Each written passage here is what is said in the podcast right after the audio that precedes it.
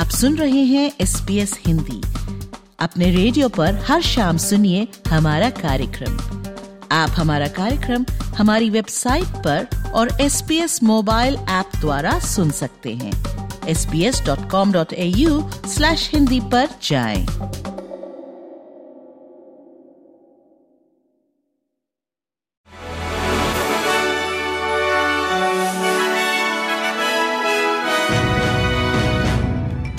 Israel और Hamas ने उनके बीच में चल रहे संघर्ष को समाप्त करने के इजिप्ट के प्रस्ताव को अस्वीकार करने से इनकार कर दिया है। इजिप्शियन योजना चरणबंद बंधकों की रिहाई और गाजा स्ट्रिप और वेस्ट बैंक का प्रशासन करने के लिए विशेषज्ञों की एक पैलेस्टीनियन सरकार के गठन का आह्वान करती है। इसराइल के प्रधानमंत्री बेंजामिन नेतन्याहू ने अपनी लिकुड पार्टी के सदस्यों से कहा है कि वे आगे बढ़ने और गाजा में इसराइल के हमले को तेज करने के लिए दृढ़ हैं। वहीं रोम के पोप फ्रांसिस ने गाजा में संघर्ष को समाप्त करने और हमास द्वारा बंधक बनाए गए इजरायली बंधकों को मुक्त कराने का आह्वान किया है। अपने पारंपरिक क्रिसमस दिवस संदेश में पोप ने गाजा को और अधिक सहायता देने का भी आह्वान किया है।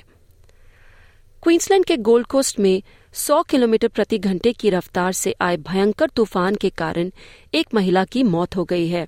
तूफ़ान के कारण 300 से अधिक बिजली लाइनें गिर चुकी हैं और 120 हज़ार से अधिक घरों में बिजली घुल हो चुकी है। ईस्टर्न ऑस्ट्रेलिया के अधिकतर हिस्सों में गीला मौसम कम से कम कल रात तक जारी रहने की संभावना है। ब्यूरो ऑफ़ मेट्रोलॉजी के एंगस हाइंस ने एबीसी को बताया है कि शुक्रवार के बाद क्वींसलैंड, न्यू साउथ वेल्स और विक्टोरिया पर तूफ़ान का खतरा कम होने की संभावना है। जीवन यापन की लागत यानी कॉस्ट ऑफ़ लिविंग का दबाव, उच्च कर भुगतान और उच्च ब्याज दरों से बॉक्सिंग डे की बिक्री धीमी होने की उम्मीद है।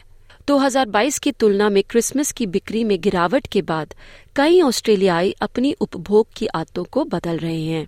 एएमपी के मुख्य अर्थशास्त्री शेन ओलिवर का कहना है कि वे इस साल के बॉक्सिंग डे आंकड़ों में उल्लेखनीय वृद्धि की भविष्यवाणी नहीं कर रहे हैं।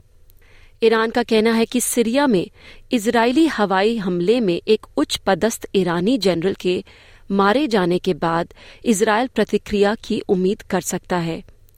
ये हमला डेमस्कस के पास हुआ और इसमें सैयद राज़ी मुसावी की मौत हो गई। मुसावी सीरिया में ईरानी अर्धसैनिक रेवोल्यूशनरी गार्ड के लंबे समय तक सलाहकार रह चुके थे। सीरिया में ईरान के एम्बेसडर हुसैन अकबरी ने हत्या की निंदा की और इसराइल को चेतावनी दी है कि इसका जवाब दिया जाएगा।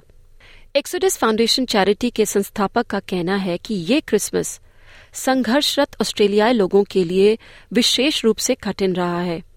ये चैरिटी, जिसे अब रेवरेंड बिल क्रूज फाउंडेशन के नाम से जाना जाता है, का कहना है कि आज की तारीख में ऐसे कई ज़्यादा मेहनती लोग हैं, जिन्हें बुनियादी आवश्यकताओं और सेवाओं के लिए समर्थन की तलाश है।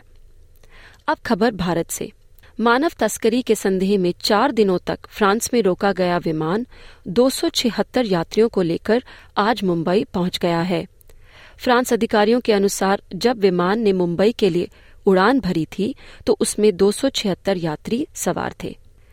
खबर क्रिकेट की दुनिया से। मेलबर्न के एमसीजी में आज हो रहा है ऑस्ट्रेलिया और पाकिस्तान के बीच Boxing Day test match match शुरू होने से पहले ऑस्ट्रेलियाई कैप्टन पैट कमिंस ने कहा था कि वे विकेट की स्थिति से खुश हैं।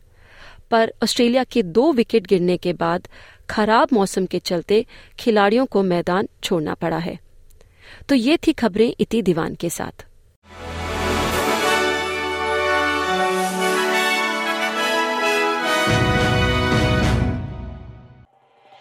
एस बी एस रेडियो से डाउनलोड करने के लिए आपका धन्यवाद हमारा पूरा कार्यक्रम आप कैसे सुने, इसके लिए S B S dot com dot A U forward slash Hindi पर जाएँ।